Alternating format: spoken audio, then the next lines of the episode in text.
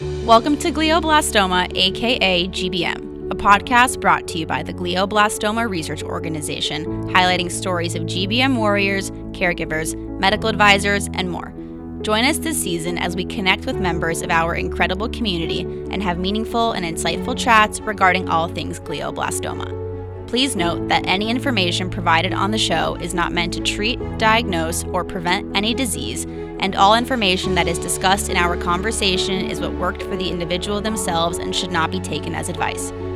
The information provided on this show is not a substitute for professional medical advice, and you should contact your medical provider and healthcare team with any questions. Randy D'Amico, welcome to glioblastoma, aka GBM. Thanks for having me. It's a pleasure to see you, Amber. Pleasure to have you on the show. I appreciate you reaching out. There's lots of things that we have to talk about, and I have a full list of questions, but I think the first one is what is a day in your life? Oh, man. Yeah, so I'm a neurosurgeon. I work at Lenox Hill Hospital, which is no idea. part of Northwell Health. and uh, and I go to work uh, you know, five days a week like everyone else in the world. And uh, I wake up early. A day in the life of a neurosurgeon is kind of juggling a lot of different hats, even though, you know, you have one title of a neurosurgeon. Um, but there's a lot of things we do every day, right? So first and foremost, you know, I'm a husband and a father.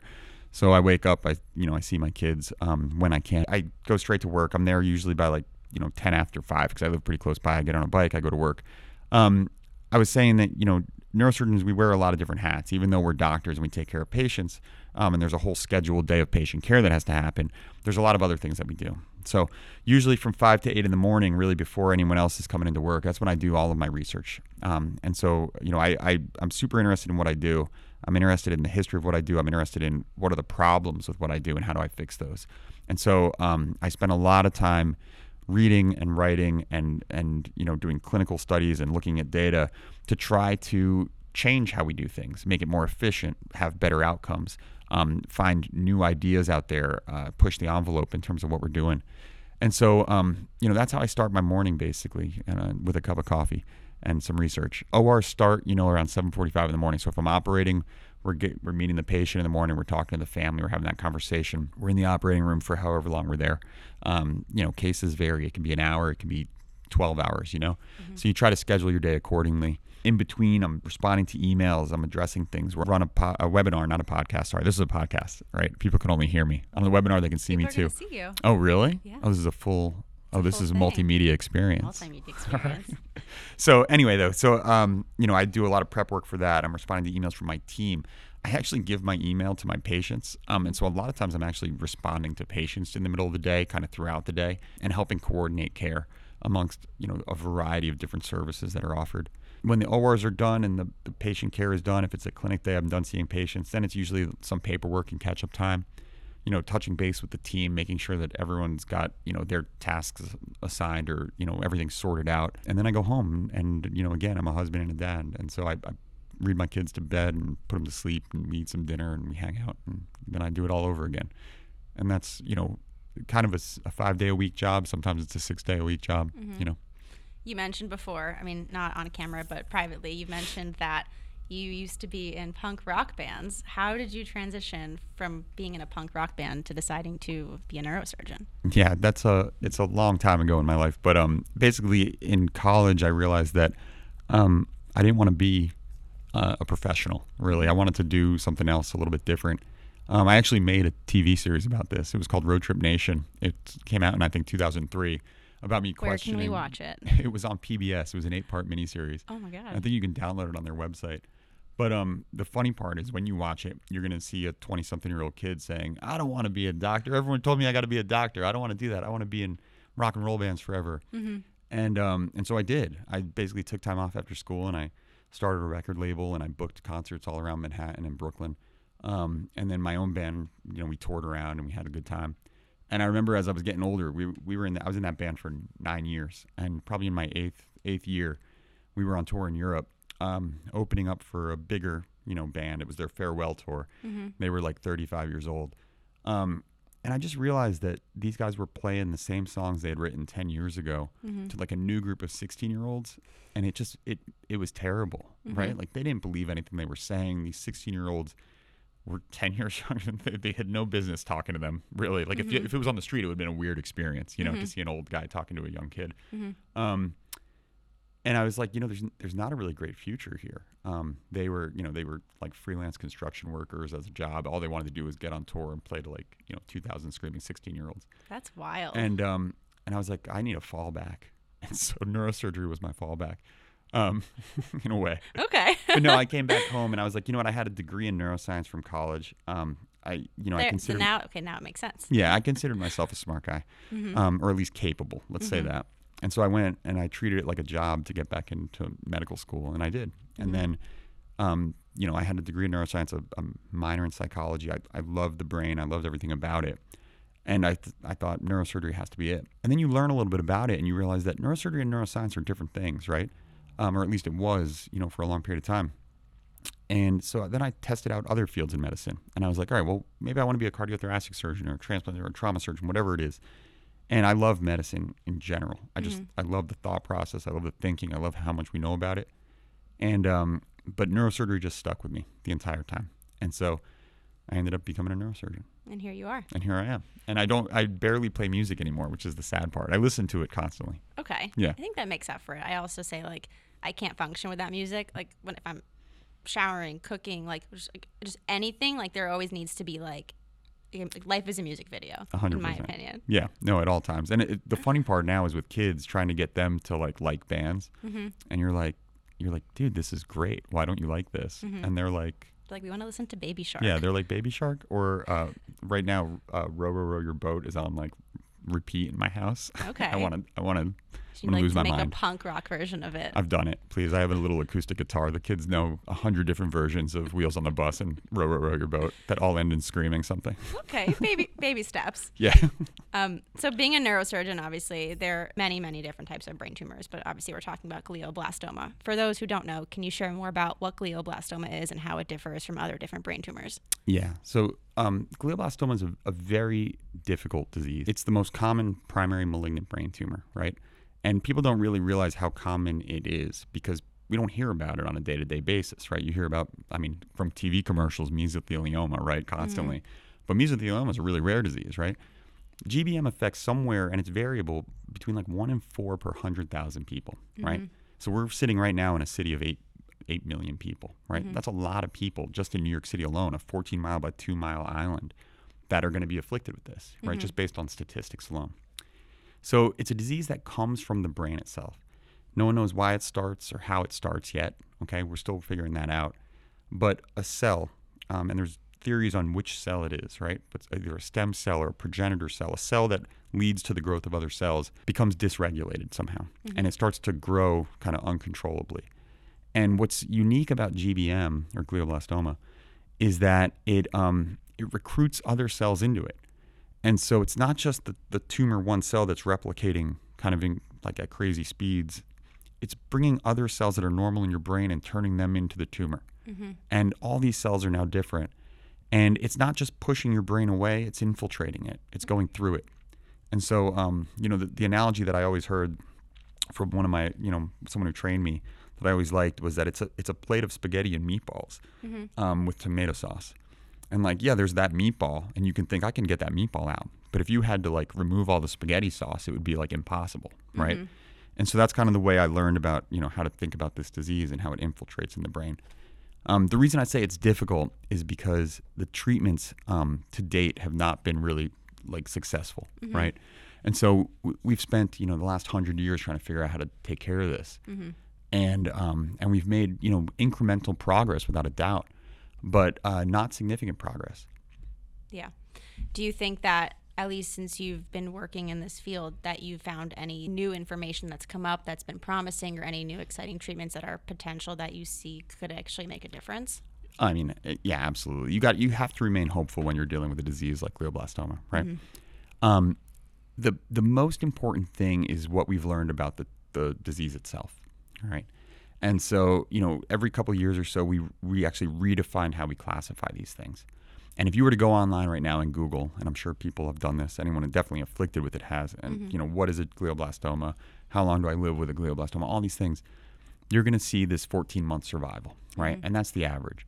but that average is based on studies that were done a long time ago um, that incorporated, you know, all types of tumors that were called the glioblastoma. And there were some people who did well, and there were some people who did badly. And as we've gone further along with our understanding of it, and more, more specifically our molecular understanding of it, we realize that glioblastoma is there's a lot of different types of glioblastoma, right? And so understanding the molecular classification, the mutations that lead to certain types of glioblastoma, helps us understand how people are going to do better and what they're going to respond to. And so, for instance, the, the standard of care now uses a drug called temozolomide. Mm-hmm. It turns out that if you have something called an MGMT promoter methylation, you're going to respond better to temozolomide than someone who doesn't. So all of a sudden, you have this this fraction of people now that you can you can reassure that you're going to actually respond to your treatment better than this other fraction of people, mm-hmm. right?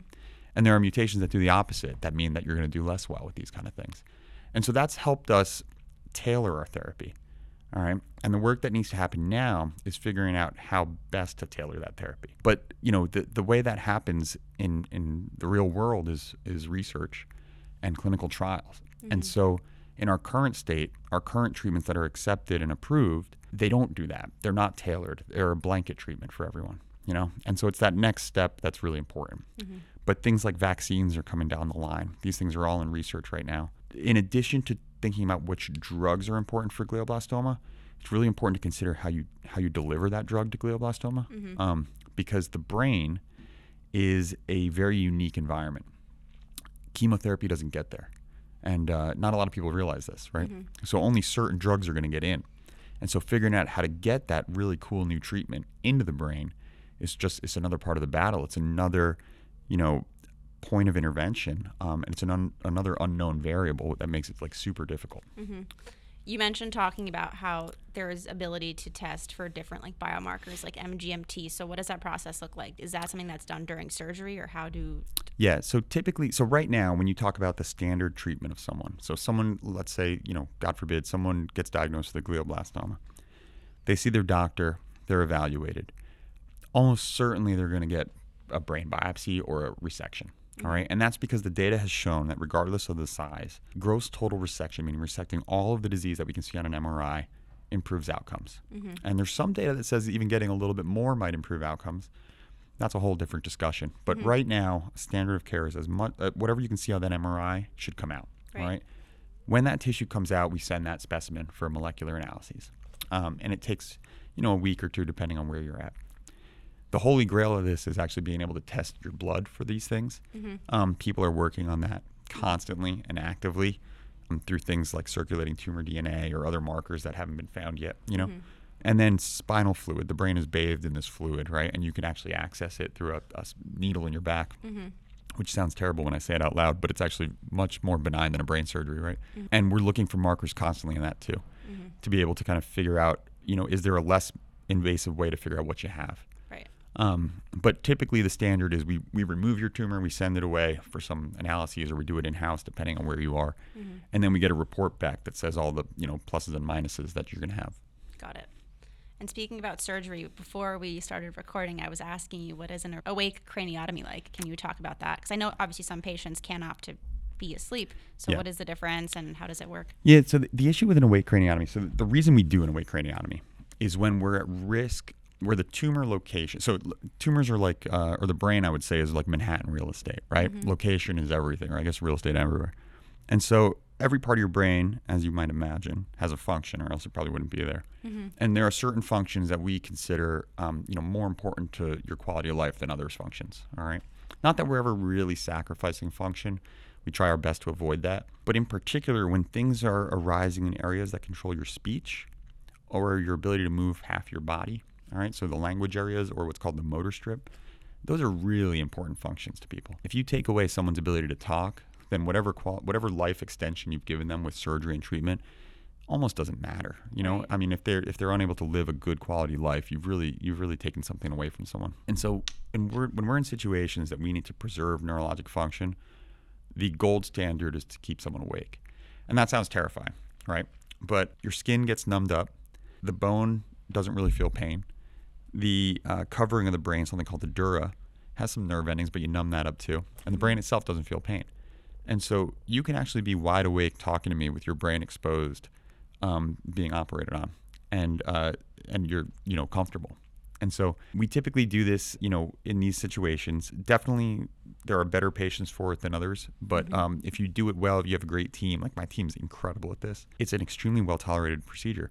And so I just, you know, we, what we were talking about before is I just did a patient, you know, a couple weeks ago where after surgery, uh, the guy looked at me and he said, I genuinely had a good time during surgery. He was like, it was so fascinating, so unique. You know, they participate in, in tests while we're operating. So they're throwing questions at him and he, it's like call and response kind of thing. He was doing, uh, he was telling us stories about The Last of Us, that show on HBO. Mm-hmm. he was talking about how much he liked it or didn't like it. I don't remember because I was doing brain surgery. Mm-hmm. So, but it's it's absolutely a unique experience. If you ever get the opportunity, you should come watch one. It's obviously like a little bit stressful. There's a, person in the room and they're awake and they know what's going on. Mm-hmm. But you know, we're very forthcoming with everything. It, we make it as pleasant as humanly possible. We play whatever music they want, and so, yeah, That's wild. Yeah. I know my dad when he had surgery, he chose to be asleep, but like that's just that's wild that you can just like operate on someone's brain. I don't know that brains don't like you, the brain doesn't feel pain. brain feels no pain. Is there like a reason why? There's no nerve endings. It's just it's all just Oh. information. Yeah. So the covering of the brain can, and and local anesthetic lasts about four and a half hours. So you have to work a little bit quickly um, Can in you order just, to do it. What happens like if there's surgery and let's say you're doing a awake craniotomy but it doesn't get completed in four and a half hours? Do They you like re-numb? Yeah, and, we have to, Continue or- anesthesiology. Yeah, Or anesthesia. sorry. exactly. So we'll either renumb up the areas as best that we can, Mm-hmm. um, but you never get the same amount of coverage as the first time. Um, or honestly, we'll abort the procedure, we'll put them to sleep, you know, and and come back another time, Okay. right? Because you can always go back. Mm-hmm. Um, you can't put back stuff that you've taken out. So it is always better that a patient wakes up, you know, you know, fully themselves, Mm-hmm. than it is to to put someone to sleep, keep going, and do some damage. That's fascinating. The other important part about that that people don't fully realize is that, you know, we talk about risk factors with glioblastoma, right? What are your risk factors? So your age, being younger is a better, you know, prognosticator. Your functional status, huge, okay? We call it a KPS, but it's it's a performance ability, right? What does KPS stand It's the for? Karnofsky Performance Scale. Okay. And it's a measure of how independent you are with your living for the most part. There are things like the mutations. I can't change the mutations. I can't change your functional status when you come to me, right? If you mm-hmm. have weakness from the tumor or you can't speak from the tumor, I can't change that. That's how you came to me. But it matters. The thing I can change is your surgery. So the extent of resection matters, right? Mm-hmm. So doing a, a, a aggressive surgery and taking it as much as you can, that's been proven to change your life expectancy. If you hurt someone, you eliminate that benefit. Mm-hmm. So if someone's quality of life goes down, you leave someone with a permanent deficit, you've taken away that advantage that your surgery was going to give them. And so the goal has to be safe maximal surgery always. Mm-hmm. And we've got a bunch of tools. I, th- I don't know if I probably talked to you about some of them offline, but you know we can do awake surgery, the gold standard, right? I know that if you're tapping your finger in that operating room, when you wake up, you're going to be tapping your finger or you're going to be talking to me. We use complex imaging, right? We have something now called connectomics, which allows us to look at brain networks and functional networks and map them out before we even go in your head. We have a GPS system for the brain. It's called navigation.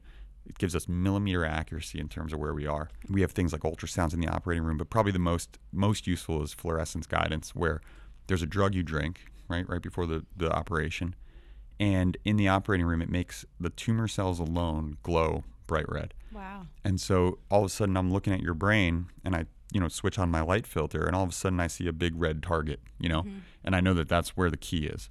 And so mm-hmm. you use those things all together and you make sure that you're going to maximize your resection while preserving someone's outcome. Um, and that's, you know, again, knock on wood, I've been very fortunate. I think we do an amazing job at Lenox because we use all these things. Mm-hmm. We use each other, our experience, but all these tools also to make sure that people are going to wake up all right. Absolutely. Yeah. That's incredible. I mean, GBM's stressful enough. Imagine having to wake up from surgery and be like, my arm doesn't work now. Like, what? What? What does know? it feel like for you to have that responsibility that I mean, you are operating on someone's brain. Yeah, I mean, I wish you could. I wish I could say that you know, you know, you're numb to it because you're an expert. This is all you do, but it's it's nonsense. I mean, every single case like this, when there's something at risk, you think about your career choices before you go in that operating room, right? Mm-hmm. And and especially when you're waiting for someone to wake up at the end, you have to tell yourself the truth about what you're doing. You know, when you do a safe surgery, you get someone a diagnosis, you give them that longevity, you give them that quality life with their families. You change their life for, for certain, right? Because there's this now this consideration of what you're dealing with, right? which we can talk about another time about the philosophy of what it must be like to know that you're going to die. Mm-hmm. Um, but you know, you the responsibility is something that you know you're going to take on, and, and, you just kind of embrace it and go with it. I learned so much from every one of my patients. Mm-hmm. It makes my entire life better just to watch people go through something like this. Mm-hmm. So, how does a patient, let's say that comes to Lenox Hill, how do they decide which doctor they work with? Because obviously there's an incredible team of incredible physicians. How do Yeah. you decide like who you're going with? It's a great question. Um, I think they go to the guy who takes his shirt off on TV for the most part. No, um, you know, they, it's it's a lot of word of mouth. You know, who you get referred to. Okay. Um, it has to do with you know we're subspecialized to a degree. So I, I really only do uh, tumor surgery, so brain and spine tumors, and even within that, I've even subspecialized a little bit more, where I I do everything, but I really focus uh, a lot of my research and my my efforts on uh, brain and spine metastases. That's my next question. Oh, good. All right, we'll get there. Um, but you know, I, I for complex functional mapping and glioblastoma surgery, I do it and I enjoy it. I think patients look for their doc to their doctors for referrals. I think it's important to do your own research. And if I was going to give advice, I would say, you know, look at how exposed someone is maybe in that field. Like when you when you Google their name, what comes up? You know, if your surgeon says first and foremost he does like spine surgery, and then at the bottom it says glioblastoma, he's probably not a glioblastoma guy, right? People who mm-hmm. tend to do this are really invested in it. If it says that he's a brain tumor specialist and that's first and foremost, and he does everything is around brain tumors and his research is around brain tumors, you know, then you have a better sign that this is a guy that you can trust, or, or, you know, a person, a doctor that you can trust. Mm-hmm. So I think that's kind of the way it goes.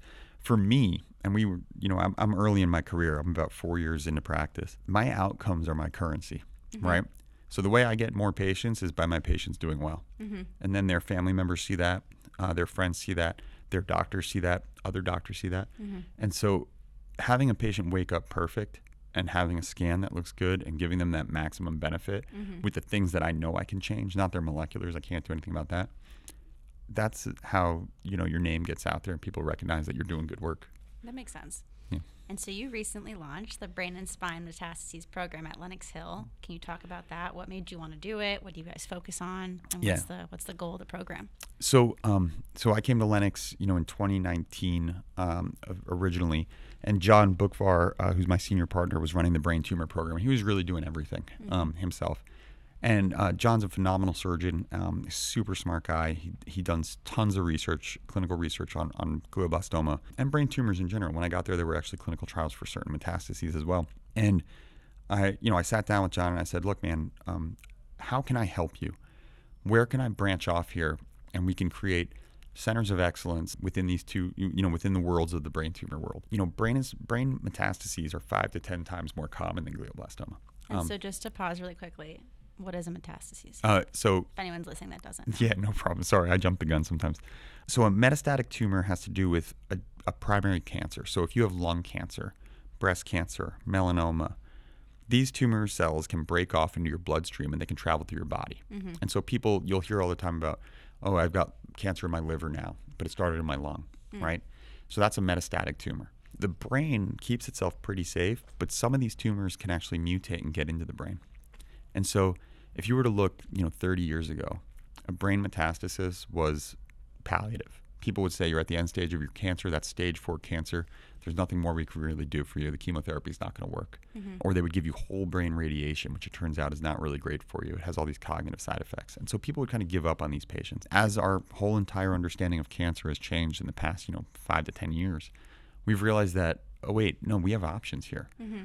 And so we've developed things like stereotactic radiosurgery, which is a targeted, focused beam of high dose radiation that's super safe. It doesn't have the cognitive deficits that you know whole brain radiation would, and the control rates on tumors is fantastic, right in the brain. Mm-hmm. Okay, we've figured out that certain certain tumors in your body, certain lung cancers, breast cancers, have mutations that we can target with specific drugs that aren't through a port and making you sick and lose all your hair and you know vomit every day like movies would show you. It's a pill Mm-hmm. and the control rates there are incredible. And so we've extended cancer survival, you know, on average, probably, you know, five years, six years. The, the, the percentage of five year survivors with cancer, all cancer, all comers, is projected to increase by like 30% Wow. in the next, you know, 10 years. And so all of a sudden, this group of people, which were originally thought as palliative, we're not going to do anything, you know, you're at the end of your game, we've got options. Mm-hmm. And so there's a whole subspecialty now here where we can look at that. And so I've got a brilliant medical oncologist who works with me. Her name is uh, Marana Voynich. Voynich. I've got a brilliant radiation oncologist, and we kind of created this group. Uh, John's involved, um, some of my other colleagues, and we created this multidisciplinary experience where now you come in, you're seeing your team. It's all of us are getting involved, and we're sitting down and we're discussing your case and we're figuring out exactly what you have, what are your options, what's the best for you, your social situation, wh- everything. We consider it all, and then we come back to you and present that plan. And so it's been amazing. I actually I, I love doing it. It's a great uh, patient population. They're they're super thankful, and I think we're doing work that is on par with the top cancer centers in the country. We're opening clinical trials now for pa- brain tumor specific patients, so patients with brain metastases specifically. Congratulations. Um, yeah, no, it's it's a real it's a real win, and realistically, it decompresses John, so John can focus on his glioblastoma clinical trials. And so we're all you know we all cross pollinate a little bit, but it you know it allows two kind of ambitious people to focus. Um, and you know you know if you have two ambitious people focusing, it's much better than one. For so, sure. Yeah. Biodexa Pharmaceuticals is proud to sponsor the Glioblastoma aka GBM podcast. Biodexa Pharmaceuticals is a small biotechnology company hoping to make a big difference in the treatment of glioblastoma. Using their proprietary nanotechnology, Biodexa is developing liquid formulations of an investigational drug which can be delivered directly and locally into the tumor via an implanted catheter. This drug has been previously investigated in pediatric patients with brain tumors. Biodexa Pharmaceuticals is currently running a clinical trial in patients with recurrent glioblastoma known as the MAGIC G1 trial. To find out more about the MAGIC trial, visit magictrials.com. Imagine waking up from brain tumor removal surgery knowing that your radiation treatment is already underway. That's how gamma tile therapy works. At the end of brain tumor removal surgery, the neurosurgeon implants the gamma tiles where the tumor is most likely to return. So instead of waiting to start daily standard radiation treatments that go for weeks, you get a head start against tumor cells and get back to your life sooner. For operable brain tumors of all types, including glioblastomas, brain metastases, meningiomas, gamma tile therapy is a one time, targeted radiation treatment with fewer side effects and a far less chance of hair loss than external radiation. Gamma tile therapy is tough on tumors and easier on patients and caregivers. Learn more at gammatile.com. Gamma tile therapy is an FDA cleared radiation therapy for patients with newly diagnosed malignant brain tumors and recurrent brain tumors. Novocure is pleased to support the glioblastoma, aka GBM podcast.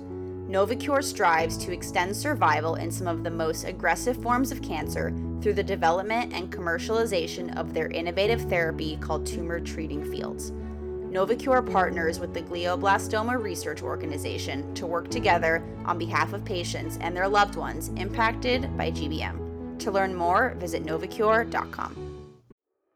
Roon was built by a team of patients, caregivers, and medical experts, consisting of neurosurgeons, neuro-oncologists, psycho-oncologists, radiation oncologists, nurse practitioners, and social workers who have devoted their lives to treating and helping glioblastoma patients. For anyone navigating GBM, Roon offers a wealth of medically vetted, digestible video answers to common questions.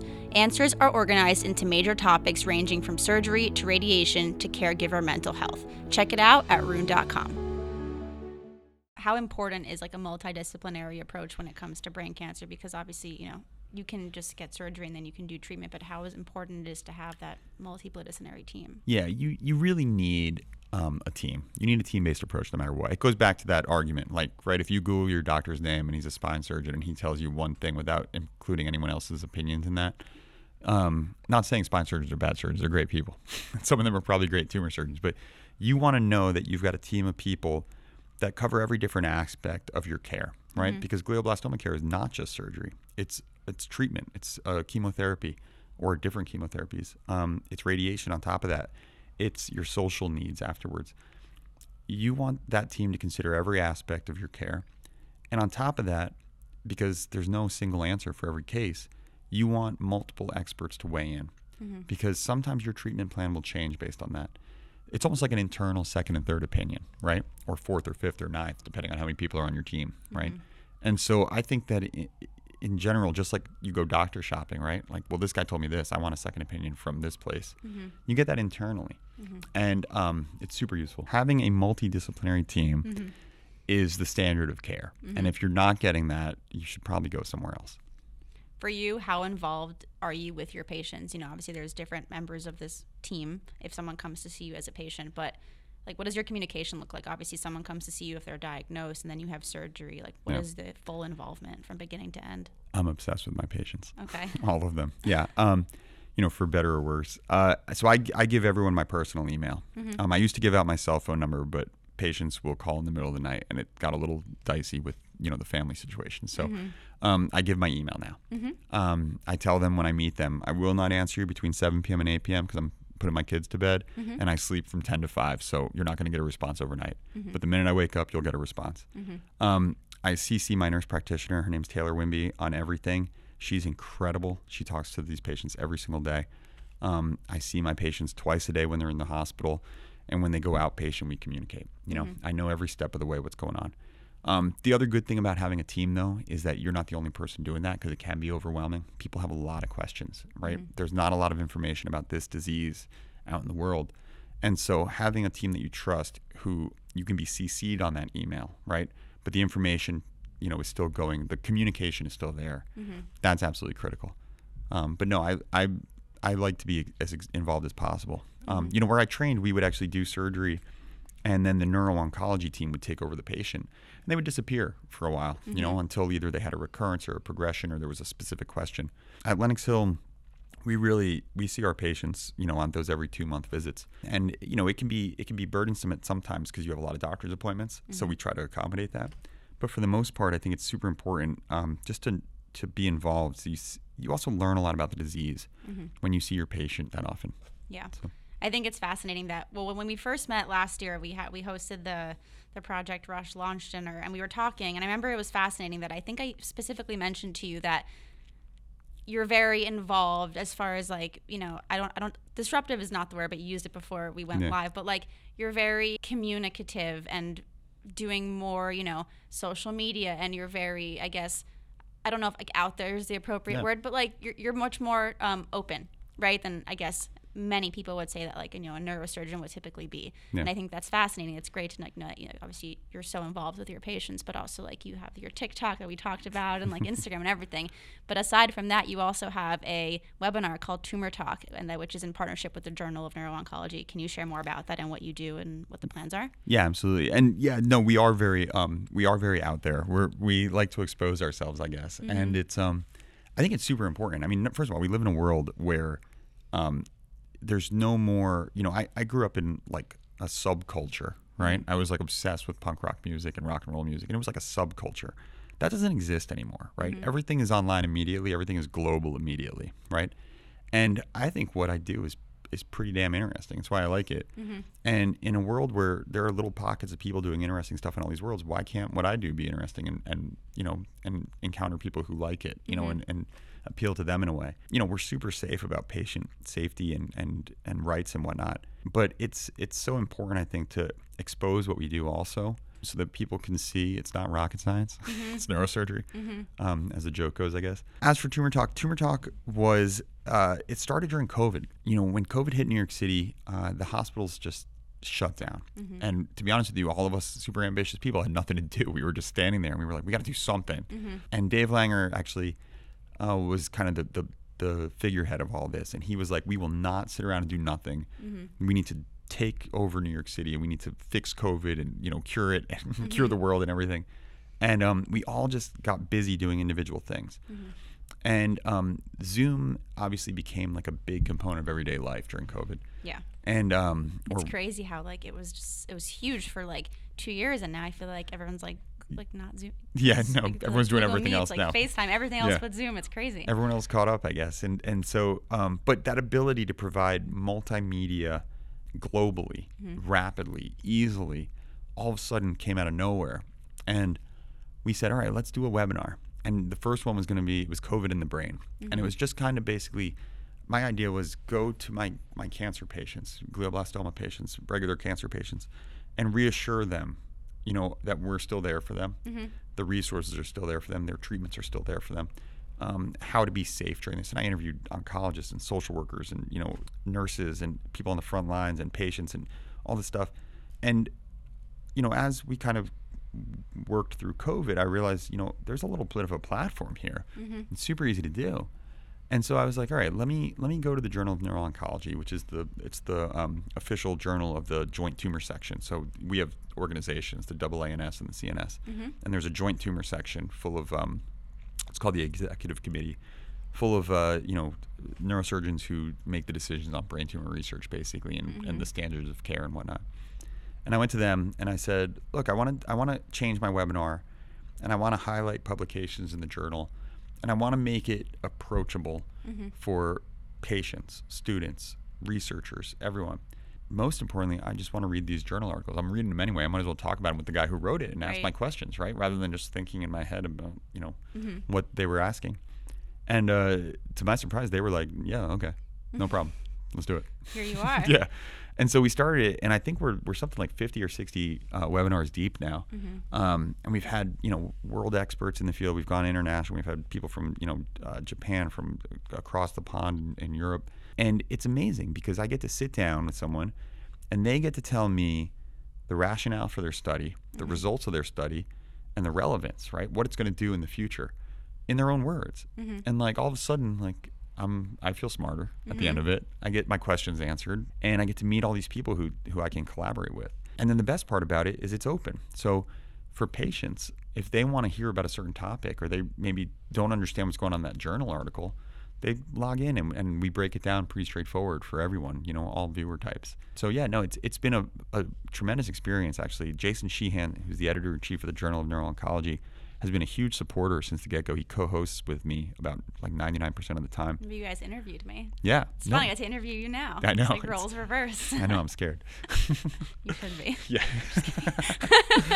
no, I mean he's he's a great guy and he's a super smart guy, and um, I think it's it's a what you're doing with this is a similar thing, which is that there is a platform, and there are people who will listen, um, and typically those people who are who are going to listen are people who are looking for something, Right. right?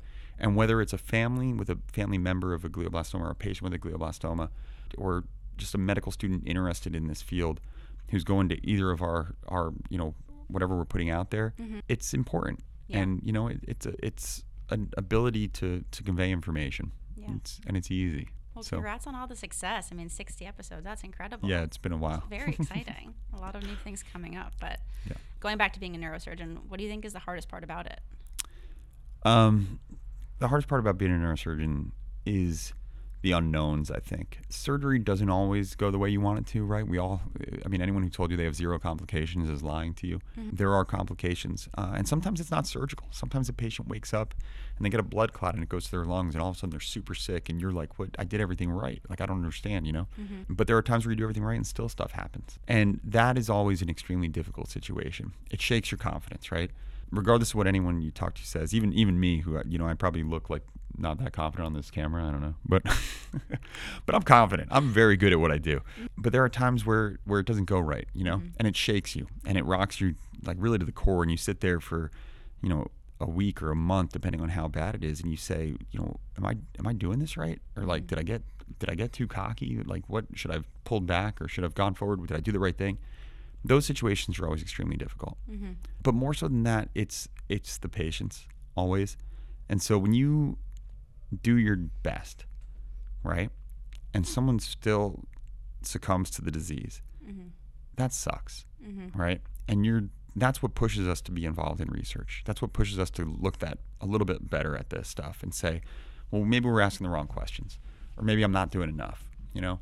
And it, it kind of goes back to what your goals are. But if your if your goal is to help people and people aren't being helped or if you aren't doing enough to to help people then you're failing at your goal mm-hmm. right? And you have to kind of balance that in your head. And it's a real i don't want to curse but it's a something that you do I've to your cursed mind. a lot on this show. Which Oh, I really? get some backlash for. well it's a but mind. like, we're also people. yeah we're humans.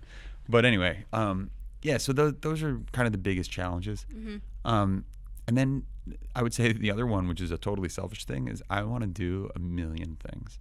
And there's not enough hours in the day because i sleep from 10 to 5 and i shouldn't. I should sleep from maybe you know 12 to 1 or something Sounds a little aggressive. No, I know, Sounds but there's just there's so much to do. There's so many ideas out there, Mm-hmm. and you know, if if neurosurgery moved at the speed of tech, Mm-hmm. right, things might be different, right? But there's there's regulations and there's hurdles, right? Yeah. Funding for research, for instance, is hard to come by, and the grant process and review process takes time, and so you you get in these lags of kind of how fast you can get things done. Mm-hmm. Um, through red tape and whatnot, and that's that's why when I say that Lenox Hill is disruptive, it's because we kind of push the limits of that kind of stuff.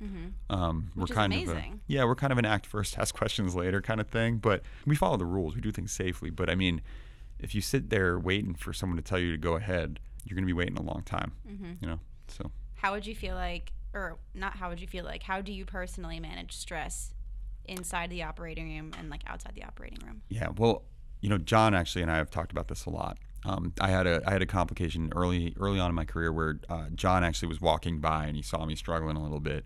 Um, there was a torn blood vessel. It was a pretty important blood vessel, and he came in to help out. You know, I, I afterwards I remained actually completely calm. I knew what I needed to do, but there's no way to deny that it's a stressful situation. And uh, John came in, and after he helped me out a little bit, we got everything under control. At the end of the case, he came in. Woman did fine, by the way. John came in and was like, you know, man, he's like, I just want to say you handled yourself perfect. Mm-hmm. And what he meant by that was that you you actually don't you can't panic no matter how bad something gets because if you panic and you're the captain of that ship, everyone panics. Mm-hmm. And when other people panic, the right things don't happen. So what you need to do is you need to just remain calm. You need to trust your training, right? And you need to say, you know, you need to delegate. All right, I need you to do this very clearly. Mm-hmm. So you have to stop and think, and I need you to do this very clearly, and I need you to do this, and I'm going to do this. And all together, if we remain calm, we're going to get that stuff done. And so you kind of shift, you shift gears a little bit. Uh, You've never been in the operating room with me. I'd love to have you come by. I by think that'd be so much we have fun. we have visitors. We have you know students rotating through all the time, um, and we can bring Put in my- visitors my without a doubt. student hat for Yeah, we'll get day. you we'll get you all your qualifications and everything. We'll bring you in, and um, and you know I, I I'm very chill in the operating room because like I said I'm I'm you know very confident about what I do. Mm-hmm. Um, but you know you shift gears when that happens. All of a sudden the music goes off. You know uh, everyone has to focus, Mm-hmm. and so you do that. What about personally? Like when you're off work, like how do you de-stress? Nothing else stresses me out. Really? yeah. So this is a, a luxury that um, you know I have. Look, I, I deal with cancer on a daily basis, whether it's a glioblastoma or a metastatic cancer. I deal with people who are facing their mortality every single day, and some of those situations are you know a 90-year-old person who's lived a very full life. Some of those people are 30-year-olds who have not lived a full life and whose life I've outlived, right, in my 41 years. It it makes you incredibly grateful for everything that you have in your life.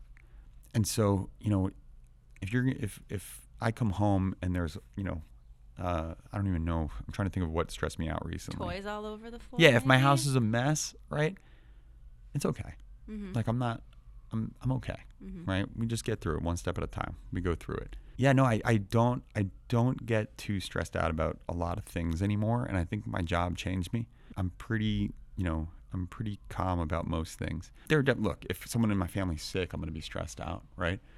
But at the same time, you know, there's a process to all this, and you know, again, an understanding that not, you know, nothing's going to get fixed immediately. Let's stop and think our way through, and let's figure this out. Mhm. So, I always feel like every time I'm on, I do a podcast, I always get gut checked. It's like I stress out a lot about very minor things. And I always interview someone, whether it's like, you know, a neurosurgeon or a doctor or a patient with glioblastoma or a caregiver, and they all just give such good advice. And I'm just like, here I am, like stressed out that, like, listen, I don't know that like, my Uber Eats was like five minutes late. Like, it's nonsense.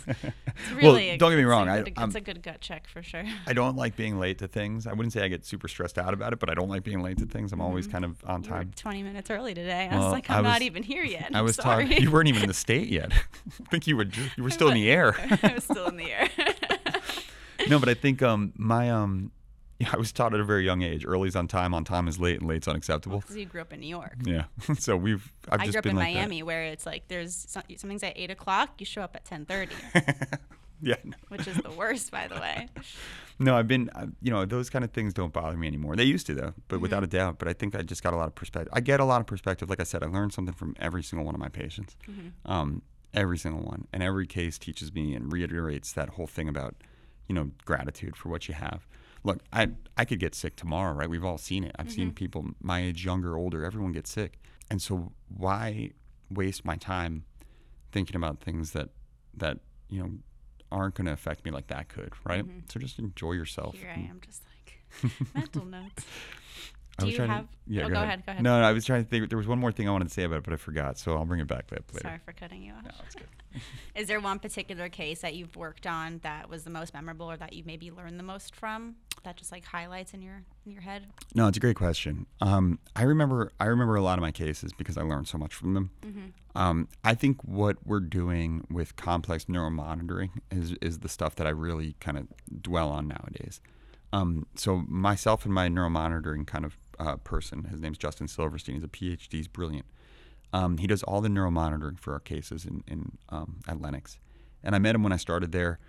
And at first, I kind of shrugged it off. And then it turns out that he was in punk rock bands and I was in punk rock bands. So we Oh, started talking. you guys were immediate best friends. Immediate best friends. obviously. And then, um, and then it also turned out that he's just obsessed with pushing the envelope in neuromonitoring. Mhm.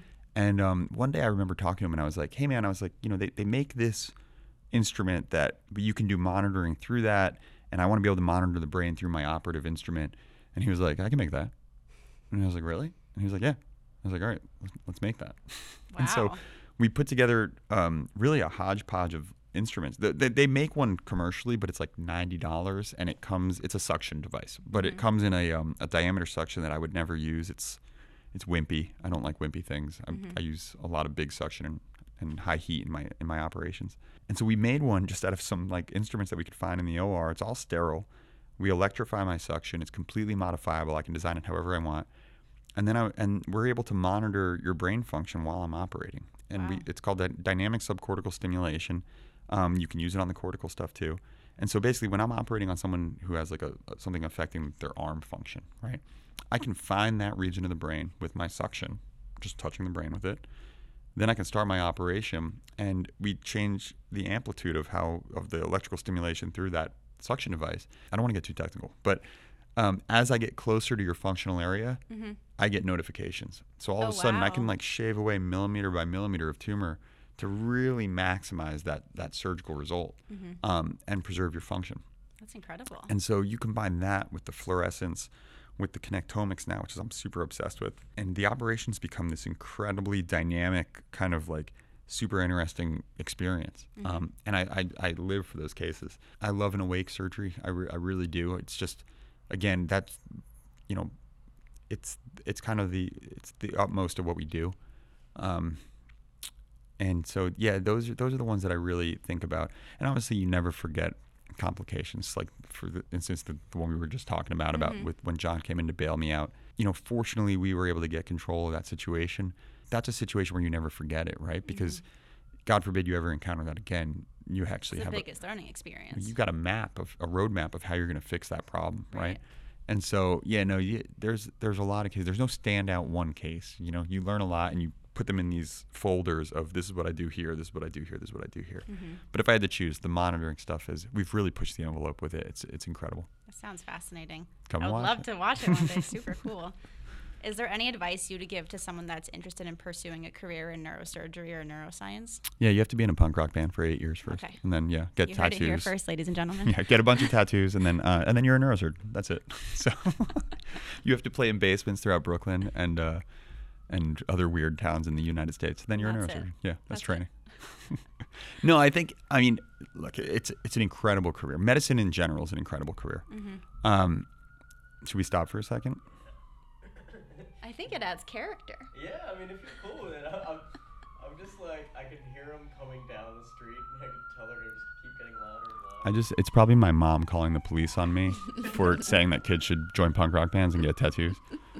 She wasn't thrilled with that Do you have whole any experience. tattoos? I do. Okay. I've got a few. I I've probably always shouldn't have. wanted one, but I'm like terrified of needles. You know what? Honestly, I, I probably would tell you not to do it now. Mhm. Um, when I was younger, I would tell you to do it, but now I think, um, you know, the the problem is uh, they don't come off.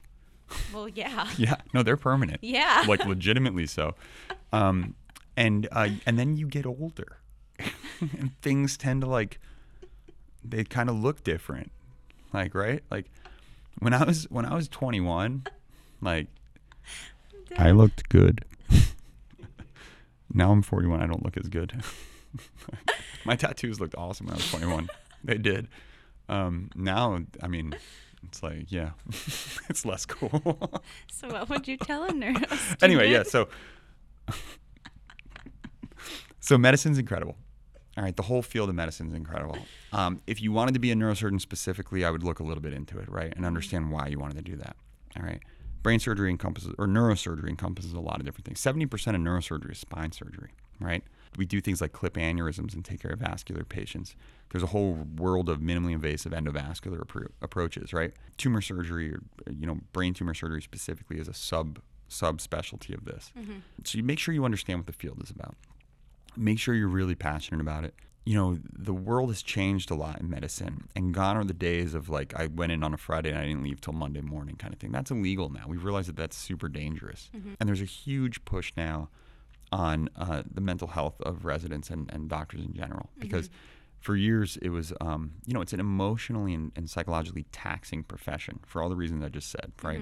I'm remarkably well adjusted apparently but no seriously it's it's a it's it's a stressful job. And if you don't have that support you know group that you have with your family or whatever it is it can be really really stressful. So make sure that it's the right thing for you. Mm. We've made the job tolerable and we've made the the job of becoming a doctor better all right? It's more you know doctor focused in terms of you know all those those qualities. And then you know i think just like anything else that you want to do put in your 10,000 hours you know? You know want to become an expert at it. It's not mm-hmm. a job it's a career and that's a difference with that right? Um, which is something i learned a lot later in life. You know a career is something that like my hobby is neurosurgery. I'm obsessed with this stuff. I think about it all day long every day. And that's okay by me. Like i really enjoy what i do and i really enjoy how i do it and if it gives you that vibes when you're thinking about a career, don't do it because you want to make money, right? Doctors don't make money anymore. We used to, we make, I mean, we're fine. Don't get me wrong, we're fine. But we don't make what we used to make, right? Mm-hmm. That's not a reason to do this. The reason you do this is because you want to make a difference in individuals' lives. You want to enjoy what you do. You want to have a fulfilling career that's always going to be changing. You just you're going to always feel like you're playing catch up with what's actually happening out there. And you do this for the the enjoyment it gives your gives you the kind of fulfillment you get out of it.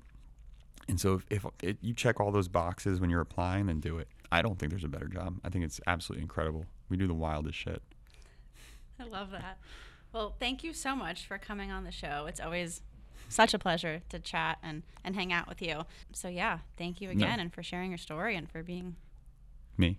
And the, you know, punk rock neurosurgeon. That's, that's relatable to talk to. No, thanks for having me. I think that again, what you're doing is incredible with this, and I wish you all the best with uh, this podcast and your next podcast. And if you ever need us all on together, it would be absolute pandemonium. That would be the whole the crew. funnest episode It would be I think bananas. ever. Yeah, I can't rein in any of those those maniacs, so it would just result in pandemonium. That would be awesome. But no, I really do sincerely appreciate it. I think you're doing a great thing, and you know, I look forward to seeing more podcasts from you and more. Thank you. Appreciate it. Thank you. Cool. Good. Woo! Thanks, man. Thank you. We got everything. That was fun. That's it for this week's show. Thank you so much for tuning in again to another episode of Glioblastoma, aka GBM. To get in touch with our organization, visit us online at gbmresearch.org or visit us on Instagram or Facebook at Glioblastoma Research. Visit us on Twitter at glioblastoma.org or visit us on LinkedIn at Glioblastoma Research Organization. To make a donation to the organization, which is fully tax deductible, visit us online at gbmresearch.org, where you can designate your donation in honor of someone or find other methods that you can make a donation with. Thank you again for supporting us, for supporting the show, and we'll see you next week. Welcome back to another deep dive with Stash Strong. Today, let's talk about this episode with Dr. Randy D'Amico. What was your favorite part about it? I loved how he talked about surgery and used the metaphor of spaghetti, meatballs, and, and removing sauce. So cool. yeah, and, and again, that's something that's relatable, Mm-hmm. right? That's something that I've never done brain surgery, right? And, and I can never done brain surgery? I haven't. Yeah, Shocking. Jury's jury's out. Shocking. but it, it- think. I mean, just think about it, right? Removing a meatball from spaghetti is easy. Mm-hmm. Removing a meatball amidst sauce from spaghetti and ensuring all the sauce gets out as well Mm-hmm. is impossible. And, and I think hearing that from a leading neurosurgeon at a top institution, it, it, it kind of normalized what they go through on a daily basis, right? I think sometimes people forget neurosurgeons are removing tumor like his his job, his daily task is removing difficult tumors from people's brains. Mm-hmm. And to hear him kind of put it in a in a relatable layman's term, if you may, um, helped me visualize it as someone who knows about it and has funded neurosurgery work, um, but but shows what they go through on a daily basis. I thought it was fascinating because obviously, you know, both of us have been dealing with glioblastoma in one way, shape, or form for, let's say, give or take five years. And I've never heard it explained that way. And I remember I was just literally sitting in this chair and my jaw was kind of like dropped. I was like, this is so relatable. It's so easy to understand. And like, there's so many different analogies in regards to glioblastoma and a big one is that it's like shaped like a star and it kind Yeah. of has like tentacles and like we all understand that but the way he explained it i feel like was just so easy to understand and it just it provides so much more clarity as far as like how difficult glioblastoma is and it brings more perspective as to why it's actually so difficult to treat in my opinion Yeah.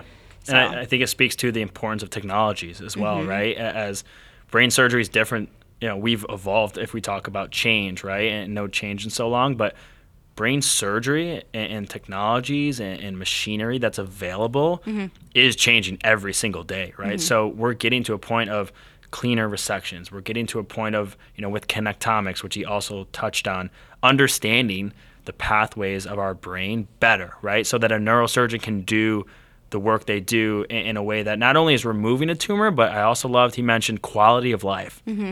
That to me is everything, right?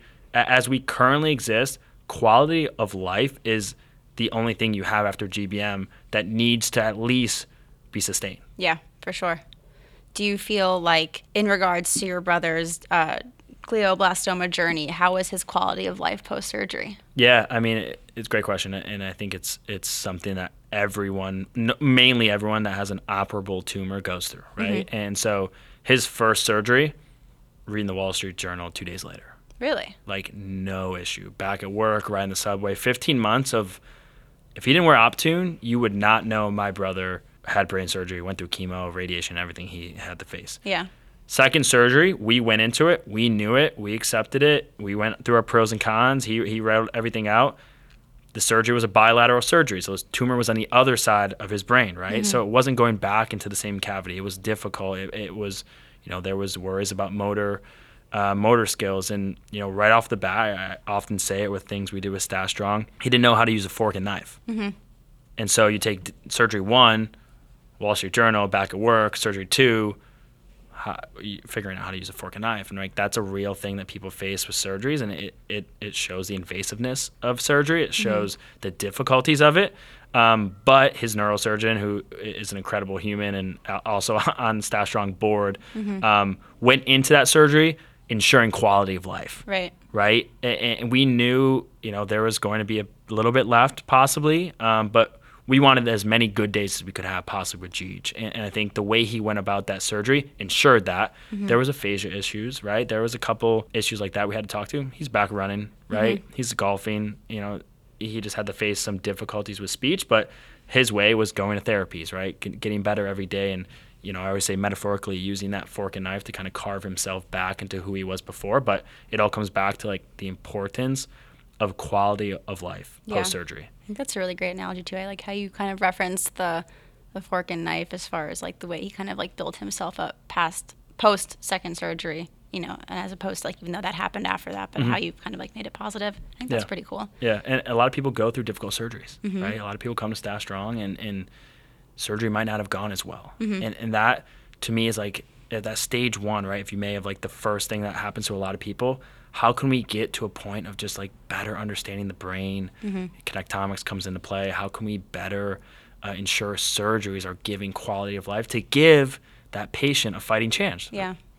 Being that you're around so many different, let's say, you know, brain tumor developments and, you know, like obviously you're working in the in the space now. Is there any particular let's say therapy or device or, or anything that you've seen in relation to surgery that you're like, oh, this is pretty cool. Yeah, I mean the number one thing for us and, and what I've seen in our medical advisory board is is is fascinated by is um, what we funded with the glioma connectome project. So we have eight right now um, leading institutions that are using connect, connectomics to better understand those pathways, right? So it's twofold. It's both going into surgery to understand how the location of the tumor might impact speech, might impact mobility, different things that would happen from that surgery, but then also treatment, Yeah. right? So understanding, okay, I did this, I impacted these pathways. What treatments might also be available that can help based on location, based on you know what happened there. So what is going on in the connectomics space from a surgery perspective?